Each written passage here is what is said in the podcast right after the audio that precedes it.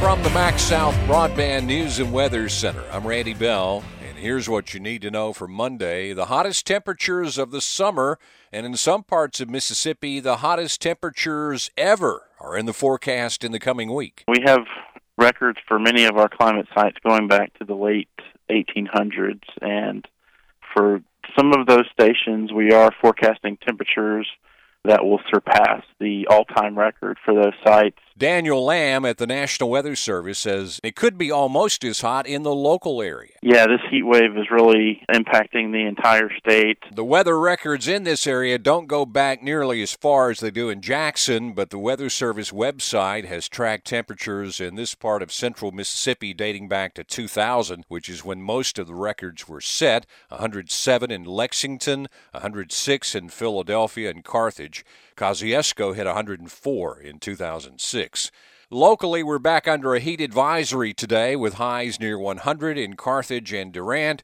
By tomorrow, we'll see triple digits area wide, and by Wednesday, it's forecast to reach 103 in Kosciusko and Philadelphia and 104 in Carthage and Durant. And that's not even factoring in the heat index, which could climb to 115 by the middle of the week.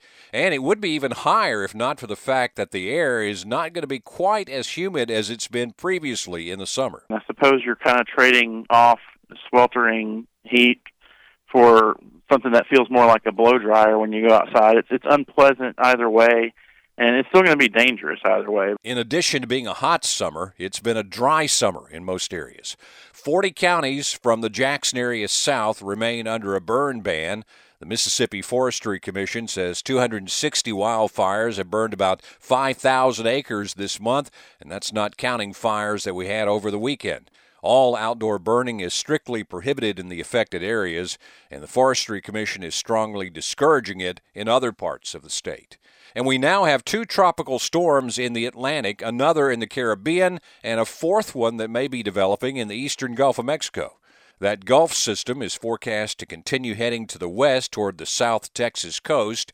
The storm in the Caribbean, Franklin, is expected to turn north toward the Dominican Republic. The other two, Gert and Emily, are forecast to weaken. Find the latest news and weather online now at breezynews.com, kicks96news.com, and cruisin98news.com from the MaxxSouth Broadband News and Weather Center. I'm Randy Bell.